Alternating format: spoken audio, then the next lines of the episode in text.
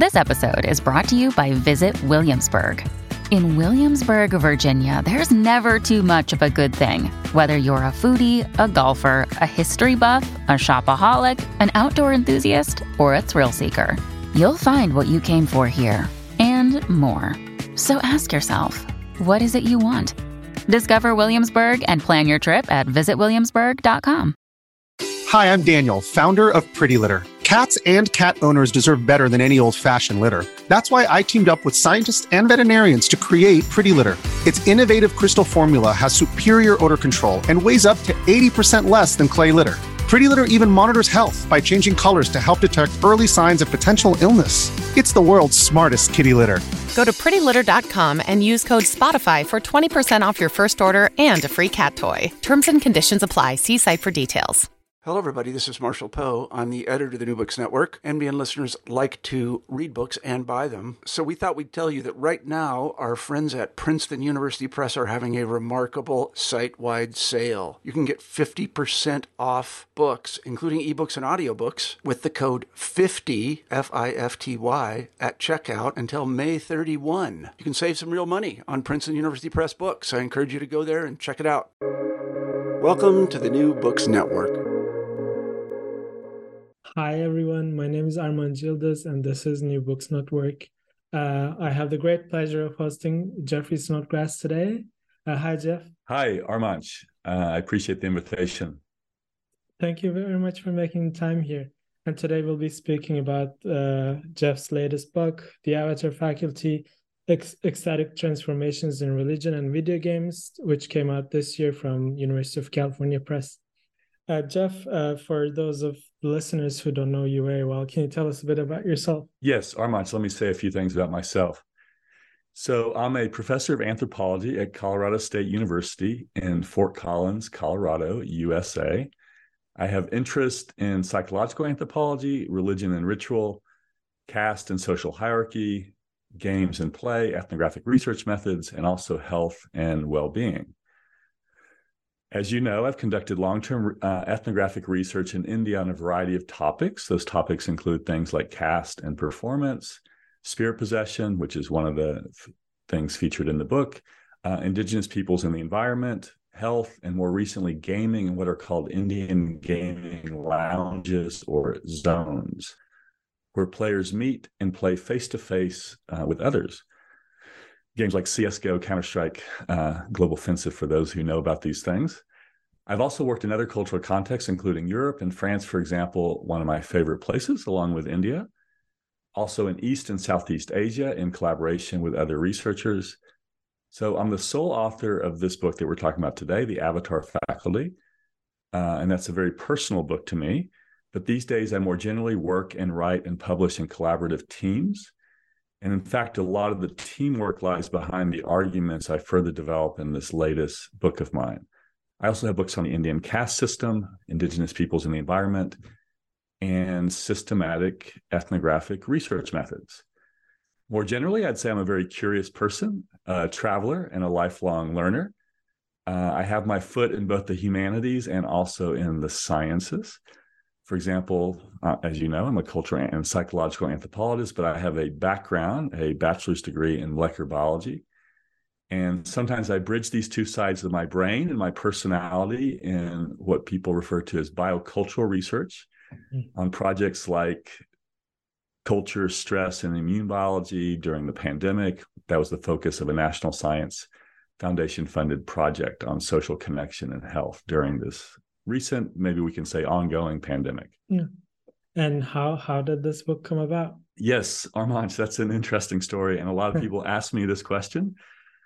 Uh, I'll give you a few details here, but I would say that I describe it in, in more detail in the book because I think that is something that readers uh, think about and wonder about.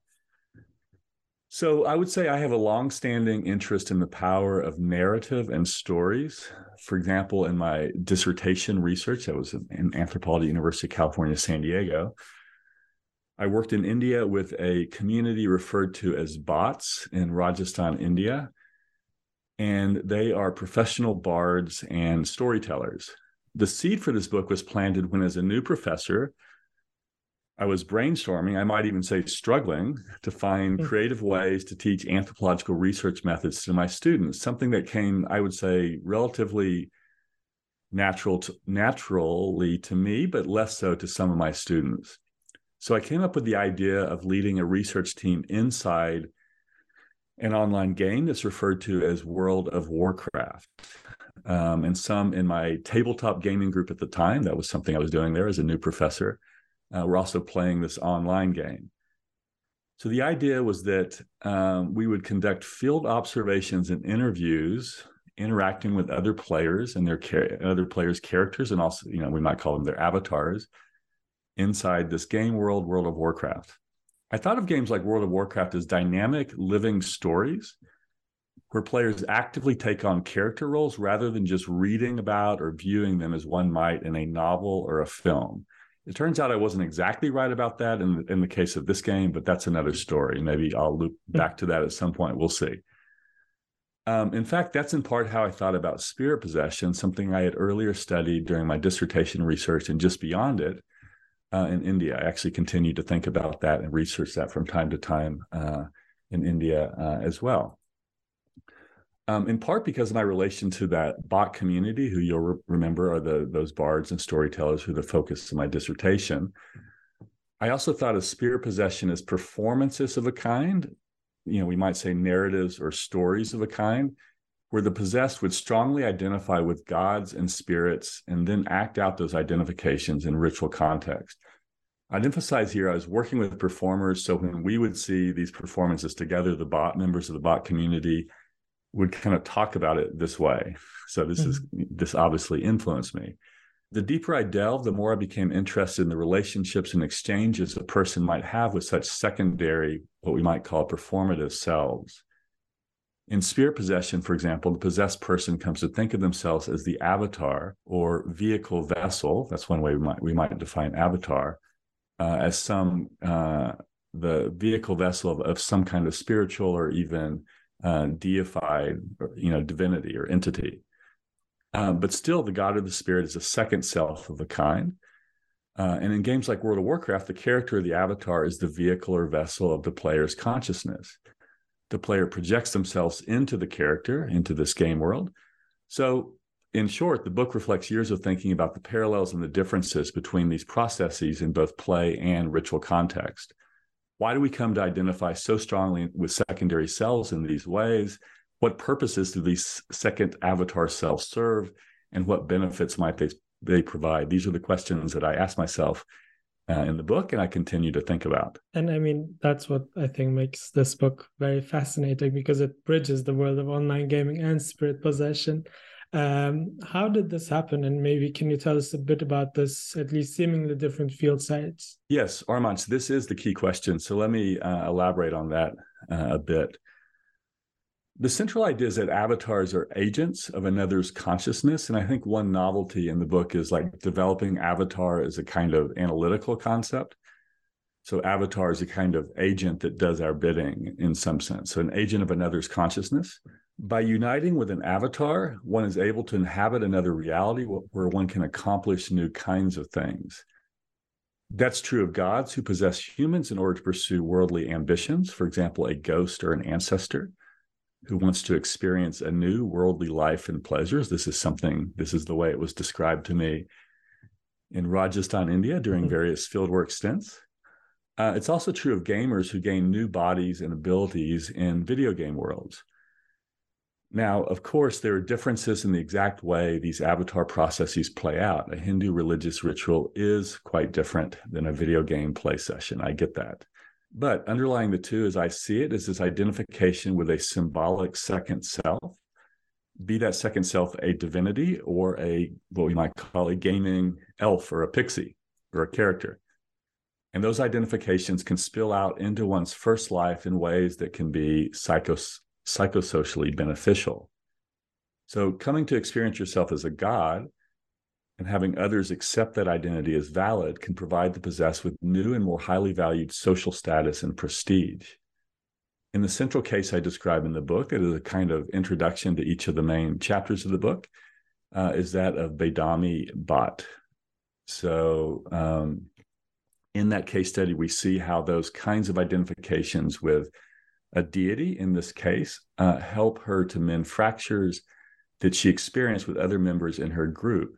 In a sense, it helped her to reintegrate her and also her husband and her natal family into this community, which, you know, was composed of other members of her family uh, and, and others as well that seemed to help Badami personally. So this identification with this avatar, this kind of second self, seemed to really help her. Help her, uh, in particular, alleviating sources of stress and conflict in her life, uh, and in a way, I would say, contributed to her overall health and well-being. So, to step back a minute, we might say that that avatar identification, uh, coming to experience herself in a sense, God as God promoted her well-being and that's kind of a key point uh, of the book so for gamers i saw similar kinds of processes so the book let me just emphasize it's not just about avatars it's about avatars and how those identifications promote you know what i would say is positive um, well-being. Okay so for gamers i saw similar kinds of processes. Playing a character in a fantastic gaming world provided many benefits. Uh, some listeners might find that hard to believe, but I actually uh, believe that is the case and make that argument uh, quite forcefully. So these benefits could be things like cognitive distraction, and thus something that some listeners might think, oh, it's just a kind of escape from the world, from bosses' bills and conflicts in your life. Um, so yes, it's serving as a kind of stress relief, but it's seen as a kind of uh, escape.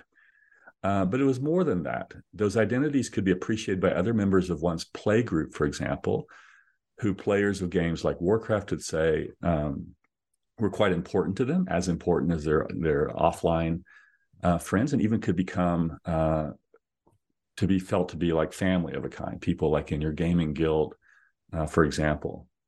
So, in a sense, in these gaming contexts, one's skillful enactment of an avatar identity as a character, as a warrior, a healer, uh, a hero, right? Also provided players with this elevated kind of secondary, kind of virtual, we might say, uh, social status because you're playing with other other people, other uh, their characters, and also themselves in these guild or kind of online uh, environments.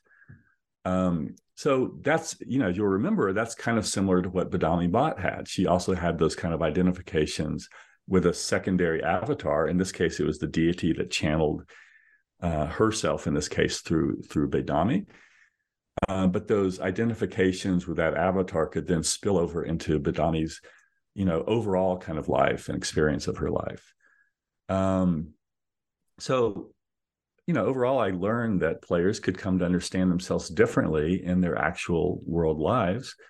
Uh, maybe as more accomplished, more able to enact and complete projects that were important to them, more more heroic so, in theoretical language, their sense of agency or efficacy uh, had been enhanced. And this is something I saw quite commonly among many players. Again, it's the character, the avatar identities that were the vehicles that provided for that kind of enhanced sense of uh, agency and self efficacy. And also, therefore, I would say uh, well being. As a side note, I think agency and that feeling of efficacy and be able being able to accomplish things that are important to you in your lives and in the world sometimes i talk about it as moral agency because it's not just agency it's like acting on things that you consider uh, like virtuous that's a that's a term that comes from aristotle's kind of new uh, kind of the way he's been interpreted recently in terms of virtue ethics. Uh, so i think that efficacy and agency and moral efficacy moral agency is quite important to people's uh, sense of wellness and well-being and health. And, and i think that these avatar identities can enhance that. Um, so i see my role as an anthropological theorist and analyst to reveal underlying patterns and processes in the world in this case i saw a parallel between ritual possession and video games the identification with secondary avatar selves could provide for elevated social status we might call it prestige the sense of agency that i was just talking about which there's a whole literature, an extensive literature on so called health disparities or health inequalities.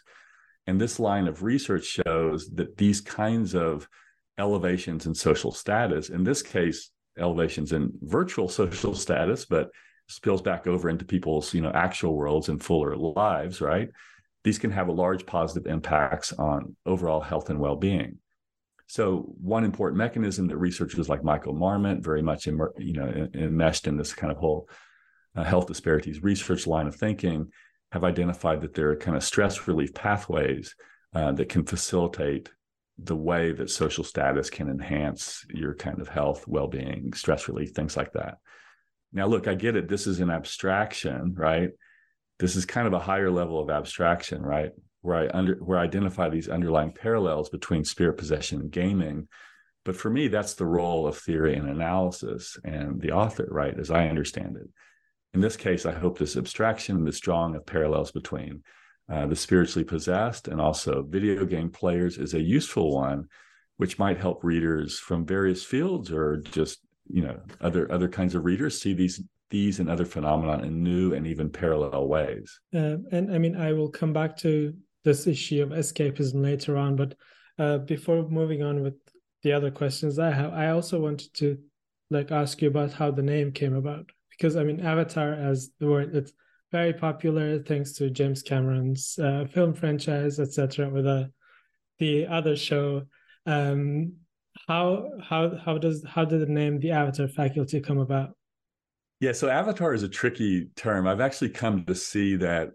So there was a time when Avatar was a very um, I would say common way that video game players uh, would refer to their characters uh, I've learned through my own experiences and through the experiences of my my students who are also my research collaborators that that moment has kind of passed, and so a lot of a lot of video game players will no longer speak so often as an avatar, though they still understand it. They might talk about their character or, or something something else like that.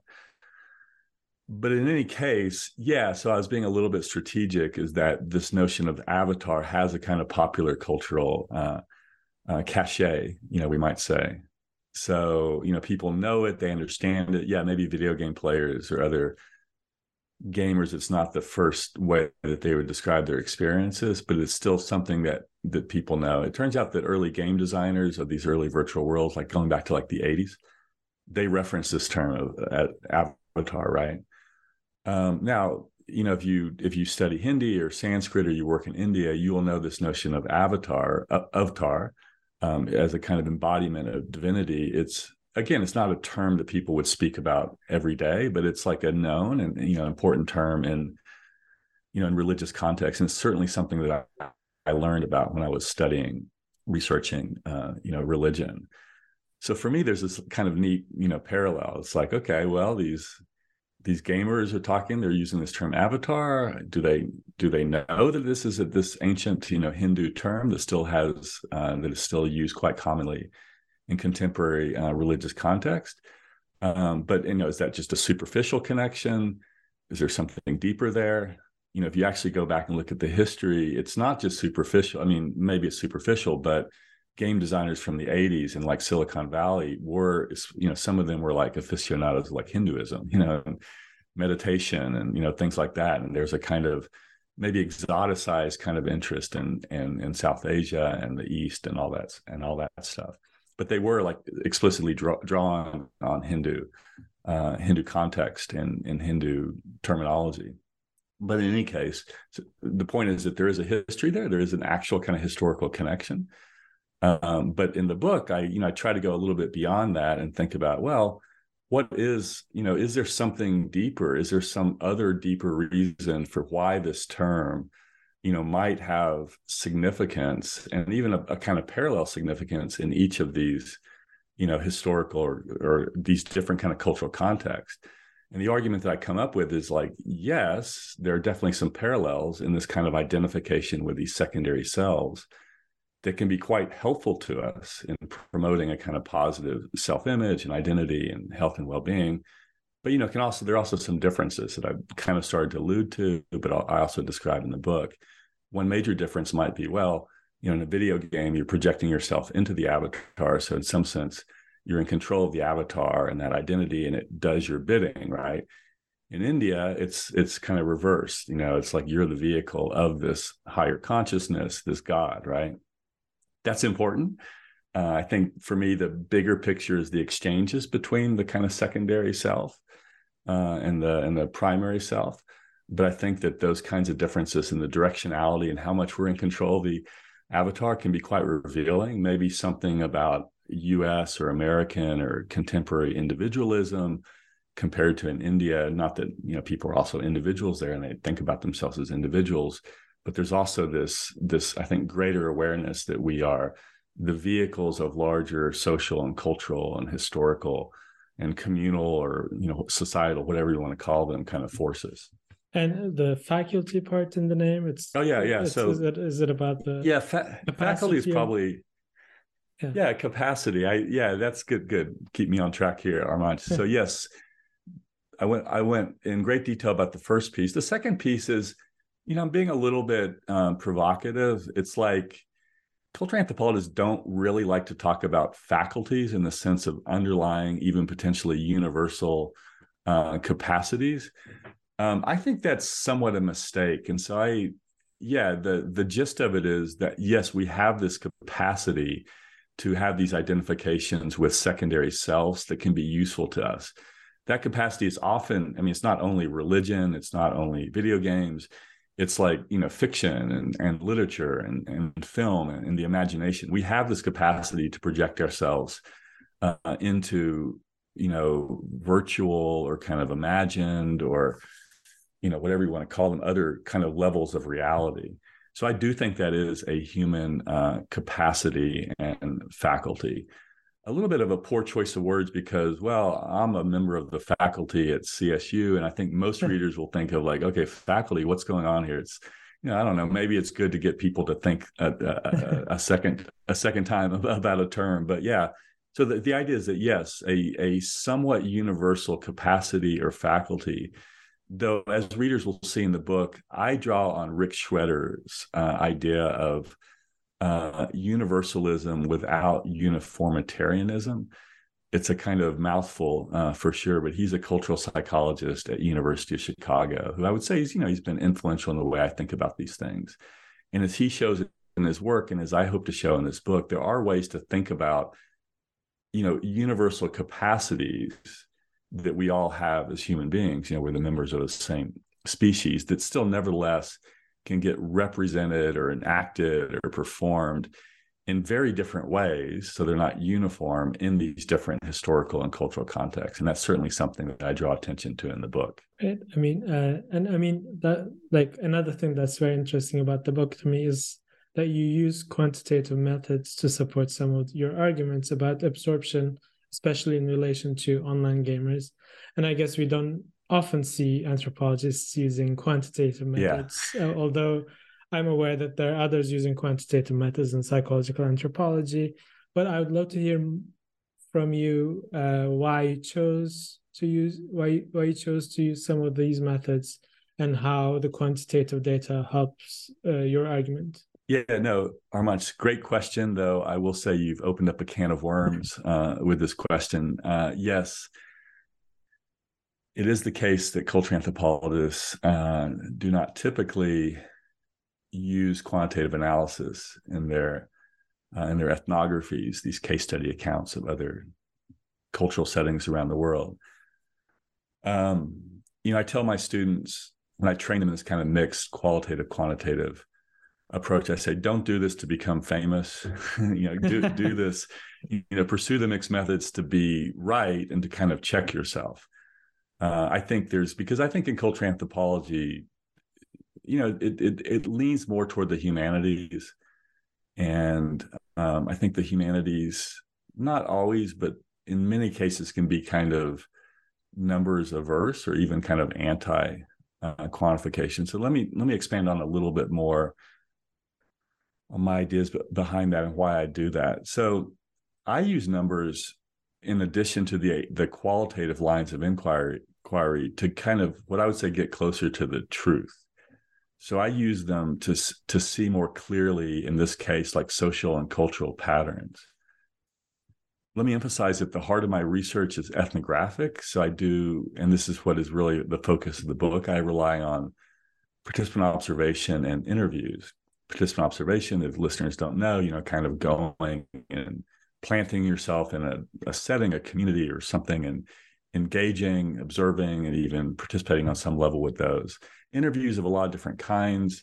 Often I describe them more as like semi-structured because I'll have like things I want to ask, but they're you know there's a kind of improvisational element to them as well. So those qualitative lines of inquiry, those are where I made the big discoveries and had my aha moments, um, like in seeing uh, the health and well-being parallels between spirit possession and gaming via those secondary uh, selves. Those aha moments, even those discoveries, we might call them, follow what the American uh, pragmatist philosopher C.S. Peirce referred to as the logic of abductive inference. So I hope you'll excuse me for a moment. I'm, I, i am very excited about, about this notion of abductive inference. I'm going to just say a few things about it. I'll probably return to it at some point as well. It's actually different than most qualitative uh, researchers will say, oh, we're doing induction. And C.S. Peirce said, no, you're doing abduction. And Sherlock Holmes and others are also doing abductive inference when they, you know, solve crimes. So the way Peirce and others have described it, uh, people like Michael Agar is, an, is a more contemporary uh, anthropologist who described it. He actually passed away in 2017, unfortunately, but he also wrote about anthropology and abductive, uh, abductive inference. So, according to Peirce and uh, Agar and others, when encountering perplexing new observations, the idea, and so those might be something a puzzling observation, something we don't understand that we see in the field, we we go away from it. So, person, we ask ourselves, what concept might we posit to explain those phenomenon or data? And we have to create that explanation. So that's an act of creativity and imagination. It's not, in a sense, there in the data. So in my case, I abduced or abducted, I'm not sure which is the right term, mm-hmm. but I thought that enhanced social status or prestige helped explain the health and well being benefits of identifying with avatars in both ritual and gaming contexts. So you can, I think you see where I'm going here is like, well, I'm seeing these things that are kind of puzzling to me. And I would say that even the gaming worlds were puzzling to me when I first encountered them. I didn't know the rules and the norms and all that.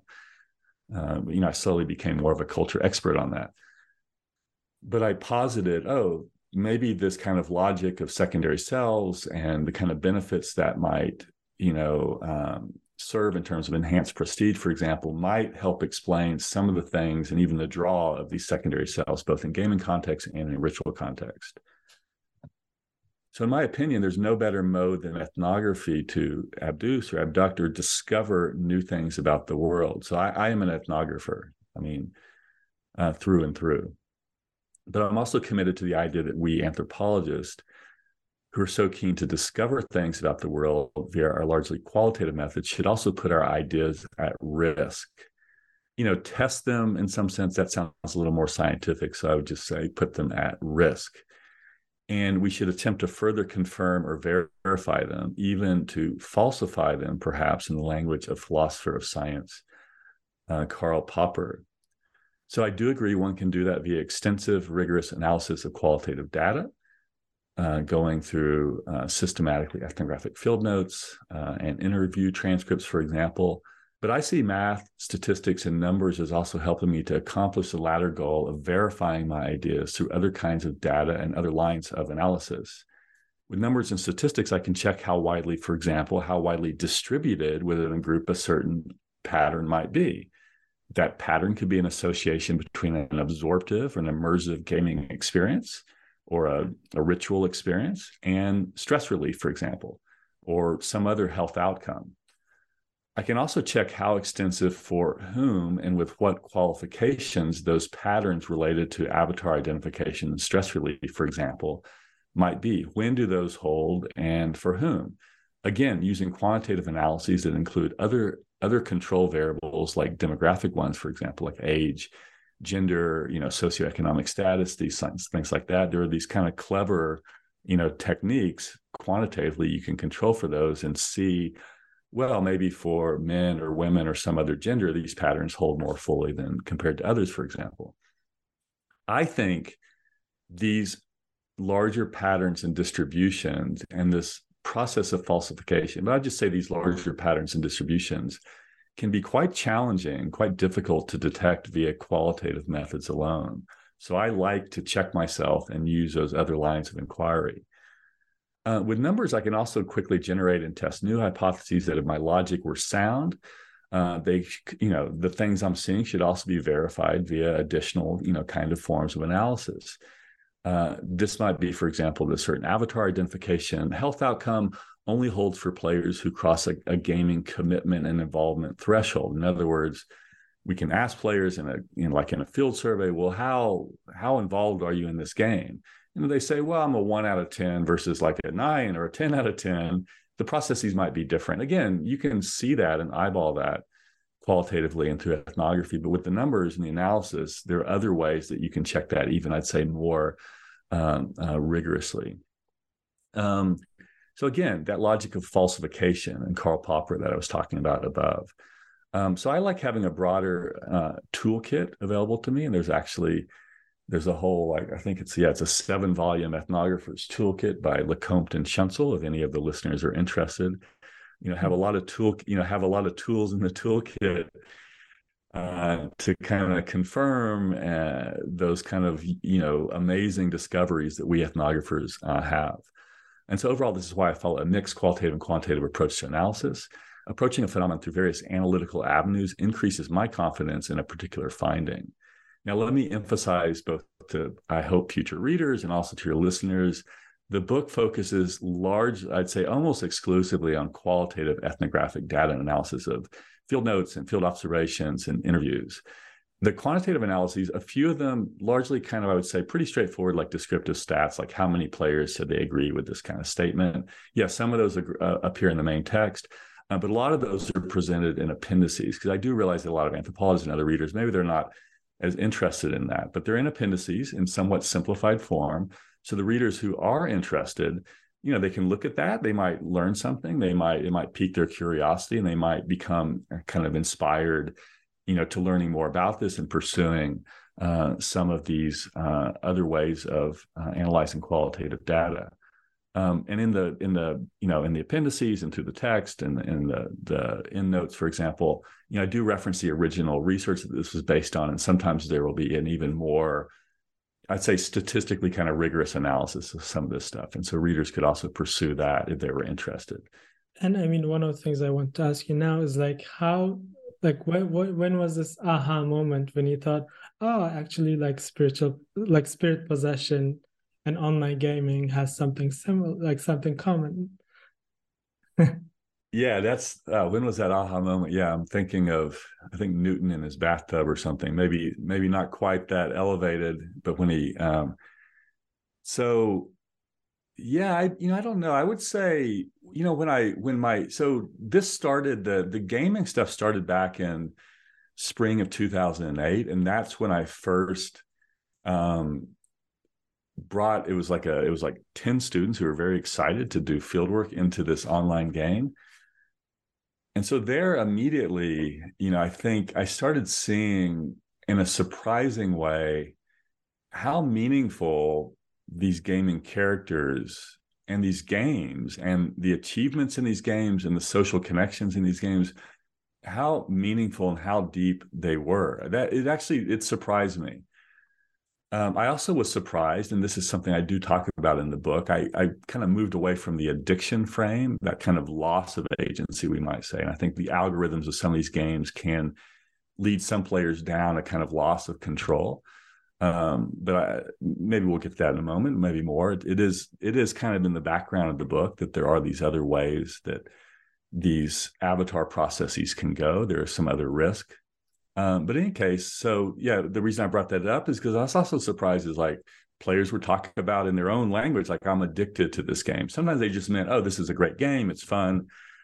I'm addicted to it. It's a positive thing because I really love this game. But there was another level of it where they know they really meant that they were addicted in the sense that there was a sense of compulsion uh, that was leading to disruptions in their overall life, and that was that was actually quite surprising to me as well. I'm like, oh, I didn't, I'd never imagined that you could become addicted uh, to a video game. I guess I always had in the back of my mind, you know, like notions of fans and super fans and people who are very committed to kind of fantastic worlds or literary worlds or a, a, novel or a series or something like that.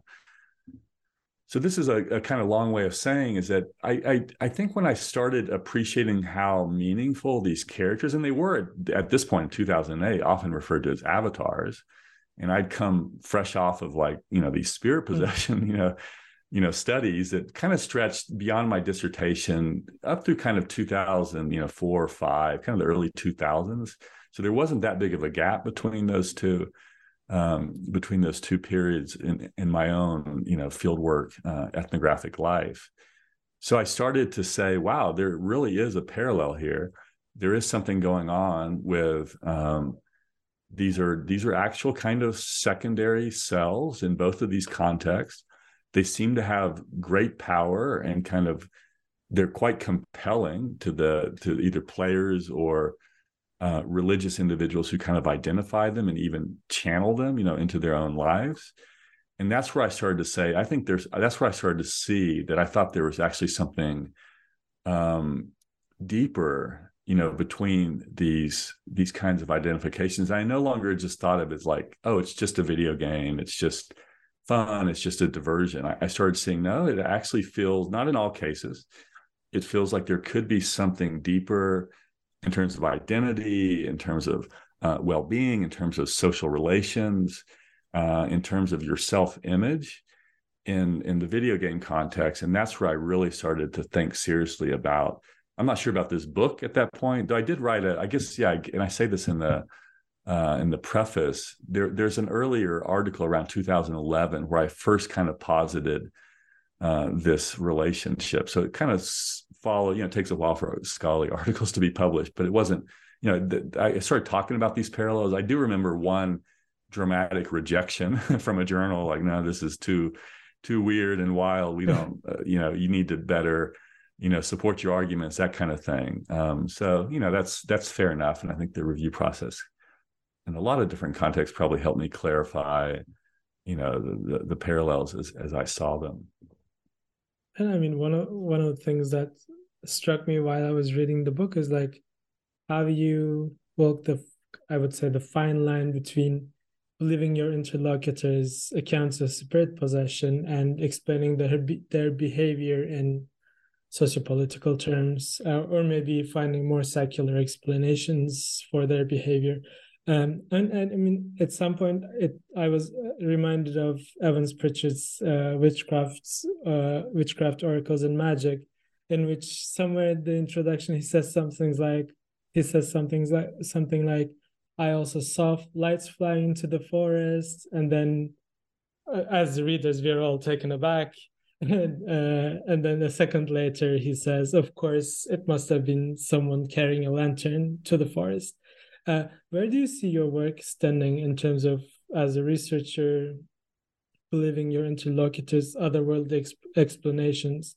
And I'm also asking, as a person who easily believes in otherworldly explanations. Yeah, um, Armanc, that's an interesting question. So Evans Pritchard, I, I, still I'm teaching my a, a, class on religion. It's an undergraduate, largely theory class, uh, but you know, theory and ethnography tightly interwoven. I use a book called Ten Theories of Religion, uh, Evans Pritchard is one of the theorists in there, so I still revisit that uh, his field work uh, among the Azande and others. Um, and there's a film I use on on Zande Zande witchcraft as well. Um, yeah, the I'll, i have some things to say about this before I even get into the heart of my response. I, I you're not the first person who has drawn attention to this. I think the way I write about this stuff, a lot of readers or colleagues are like, they kind of come at me and like you, you actually you know you believe in these spirits? And because the, the way i'm writing about it i give them a kind of real i think like like a kind of um, respect i guess i would say. And i often am speaking through the way things would be presented to me you know by my interlocutors as well.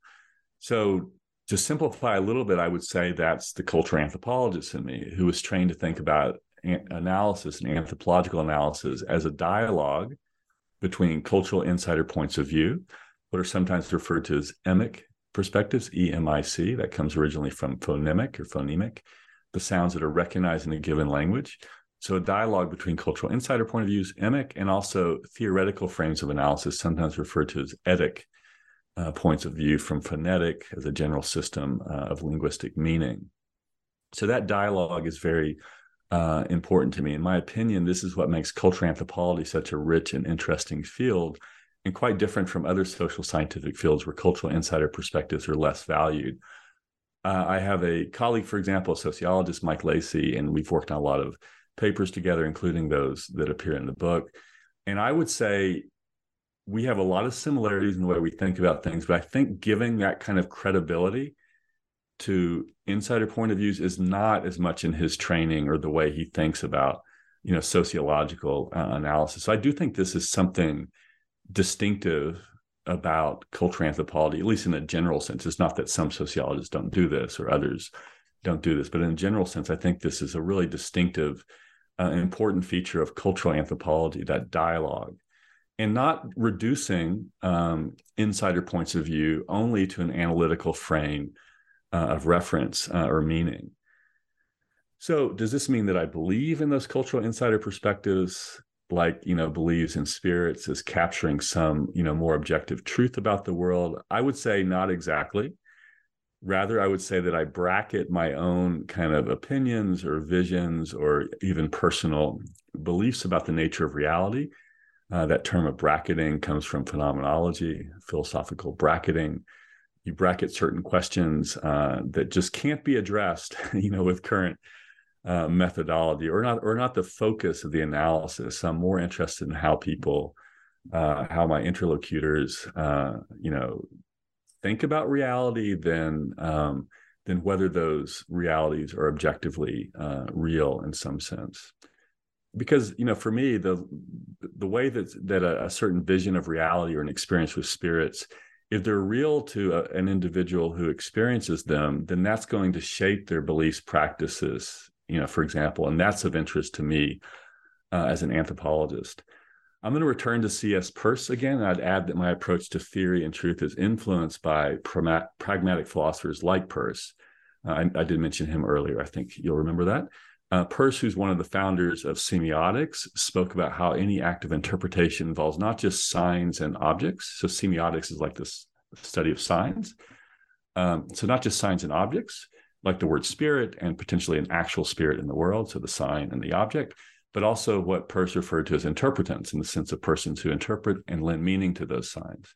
I do think that triangle, sign, object, interpretant, it's important to maintain the integrity of each of those. I don't think, I, I think some branches of anthropology might go very, very strongly on the interpretant side, but remember there's also objects, right? And there's also linguistic representation. So I, I would encourage all anthropologists to give you know a kind of equal or at least due due attention to each of those three pieces of that triangle so in this pragmatic you know philosophical tradition i don't pretend to have purely objective knowledge of the world my idea is again i do respect objects and objects resist but i'm an interpretant right so it's not purely objective in some sense my ideas and claims and arguments are reflections of my own uh, position in the world so I, like most anthropologists I know, am not a positivist. I think I can say that confidently. Uh, mm. Most anthropologists are not positivists in the sense of, you know, thinking that our representations of the world, be those religious or gaming or whatever, are kind of reflections or mirrors of the world. Rather, it's that triangle between signs, objects, and interpretants that is of interest. Uh, still, like you, as you alluded to in your introductory comments, I also have an active imagination. Hmm. So I'm, I, am also drawn to you know ideas about spirits and God and the supernatural as being potentially real in some more uh, objective sense. Uh, that might reflect my own childhood and adolescence of consuming fantasy and science fiction novels and films, uh, also tabletop gaming, things like Dungeons and Dragons, other similar games. Um, that's of interest in how it shapes my own interpretation of things, that interpretant piece. But when I put on my anthropological hat, the real power is in that dialogue between anthropological theory and my respondents' perspectives. Uh, incidentally, I would add as a piece here, this is one reason why I now work almost exclusively in large uh, research teams. I alluded to this earlier as well, uh, be it in India studying spiritual matters or researching games here closer to home. Um, so in India, for example, my research teams include devout Hindus, for example, who might have quite different ideas than myself about the reality of supernatural agents. Those alternative life worlds are rich sources of, again, abductive inferences about the world, because a devout Hindu might have a very different understanding of the world compared to me. a different creative kind of explanation of what's driving these uh, avatar experiences. So attending to that diversity of perspectives helps in the falsification processes I mentioned uh, uh, above, putting our own ideas at risk through a variety of methodological checks uh, and in reference to alternative uh, points of view.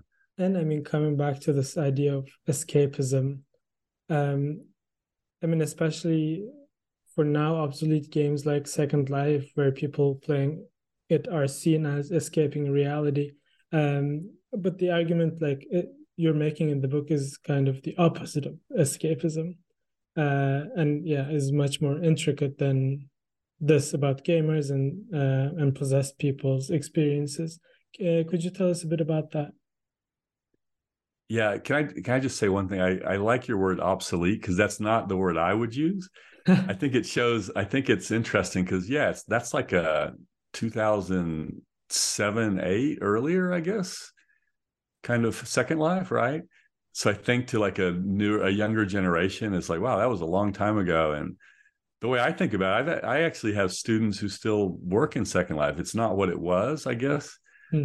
Uh, and you know, meta, I guess, is on the horizon, but Second Life, I still consider it a, a kind of interesting virtual world that some of my students sometimes delve in. It's got some weird uh, cr- nooks and crannies uh, in it as well. Um, and there there have been people who have thought about like abandoned virtual worlds as a kind of interesting topic where you go in and there's like one other person there hmm. and and that can lead to some interesting kinds of digital experiences. Uh, anyway, I'll I'll dive into it. So yeah the the escape point that's an important point. and i think that is probably the more common kind of mainstream even us or maybe even global i would say perspective on video games is yeah this is escape and i think escape not in a positive way often it's like you're like escape in the sense of avoidance and you shouldn't be avoiding your life right so let me return to some things i said earlier um, i do think that playing a video game uh, i guess being possessed though it doesn't sound exactly right when i say it right now but i guess those those those can provide for things like uh, what some refer to as like cognitive distraction and even temporary escape from your life problems. In fact i make that argument in various publications including uh, in this new book the avatar faculty. Um, that escape or that distraction can be in the form of what researchers call uh, escape or distraction. Well, no, I'm sorry. Let me rephrase that. One form of escape or distraction can be that you get so engaged in the kind of other level of reality, this alternate kind of level reality, uh, that you and you can become very engaged and you care about you, you experience what researchers refer to as a positive stress or a eustress rather than distress, a eustress in the sense of positive stress. So that's a heightened feeling of psychophysiological arousal, like something's at stake when you're fighting those in-game monsters. So you engage them more, you try harder, you care. Maybe you even reach that kind of satisfying flow state where you're kind of be- between relaxed and being challenged, just in that kind of sweet spot, right? Uh, this is psychologist Mihaly Csikszentmihalyi's language of flow. Uh, he has a book on that. I, I, bet a lot of listeners are aware of that work. Uh, and that flow state can take you out of the real world and thus, yes, provide for satisfying temporary, we could call it distraction and escape. I get that. Um, or fighting low level monsters or just wandering about in a virtual world can produce a deep feeling of calm and relaxation, breaking negative distress. So, both breaking negative distress and providing satisfying uh, eustress, right? Positive eustress, those can distract you from your life and your problems. Uh, and you know, many gamers I spoke with and things I personally experienced would say things like that. Um, and so this is beneficial in terms of things like stress relief, for example. Uh, and some gamers, as I described in the book, even talked about their game as a kind of meditation, not in all the different ways we might think of meditation these days, but in the sense of a kind of turn inward and not being distracted both by the outside world and I guess in the case of many traditions of meditation your own kind of internal voice or uh, narrator, right? Because you're in the game, and that's actually quite useful. Um, Neil Gaiman, uh, the writer, also involved in in many comic books, so he's gone beyond that into film and other forms of media. Spoke about how fiction can reveal to us new life possibilities, which can propel us to improve our lives as a whole. fiction can be can be valuable, opening doorways to new lives as Gaiman and others see it. And he continues paraphrasing J.R. Tolkien, saying that the only people against escape are prison guards, or something to that hmm. effect. So I actually take that idea quite quite seriously because I I wonder if in using the term escape, if people are people who see it that way are not recognizing these other possible things that are going on in a in a spiritual possession, which you could also think of as a kind of escape from your actual person, right? Uh, or in a video game. So, following this line of reasoning, I also consider in the book, and I agree this is probably more of a kind of radical uh, position, how gamer identity, and indeed the identity one experiences through a character or a spiritual entity, can also provide individuals with insights into how and act, how to be and act in the real world or in the, in, the, in their fuller lives. So there could be more than just escape. There could be insights and other processes going on. So things like games can also provide players with what we might call elevated prestige, something I talked about earlier, which can spill over into the actual world.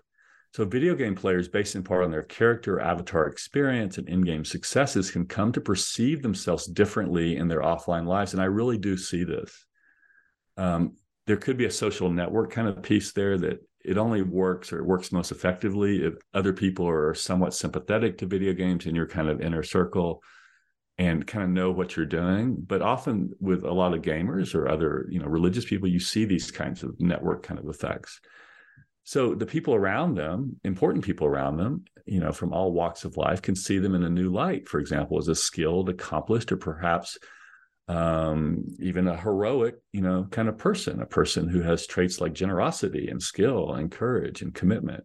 Maybe these sides of that person weren't as visible you know, in outside of these these kind of virtual world context. Some players can even come to feel like their whole person is more accomplished with an enhanced sense of personal agency and efficacy. So, as anthropologists and and and and health disparities researchers like um, Michael Marmot, for example, write, even those temporary moments of elevated prestige and standing and self-efficacy, agency, et cetera, those can be really important for people, especially those who might feel somehow marginalized or disempowered in their lives. So those secondary avatar identities and elevated social statuses can be quite important for them, even more important for people who might not be marginalized or of low status or something like that. They give them both insights and these new paths to show who they are and what they're worth, somewhat distant and disconnected from the way they might be seen or interpreted in in, a, in a, another, another kind of actual world context. So in the book, I delve into these ideas in relationship to Badami Bhat. Remember, she's that central person who became possessed by her her husband's clan deity. Uh, she she belongs to a so-called I'll say so-called low caste. I mean, I don't think about them that way. Others don't think of them that way. Caste is illegal in India. I mean, there's all sorts of, but a lot of people do think of them that way. So I'll say a so-called low caste in this marginalized community. And we see similar patterns, at least among some video game players who feel like they can have their talents and qualities and like person, you know, more fully fully recognized in a game world.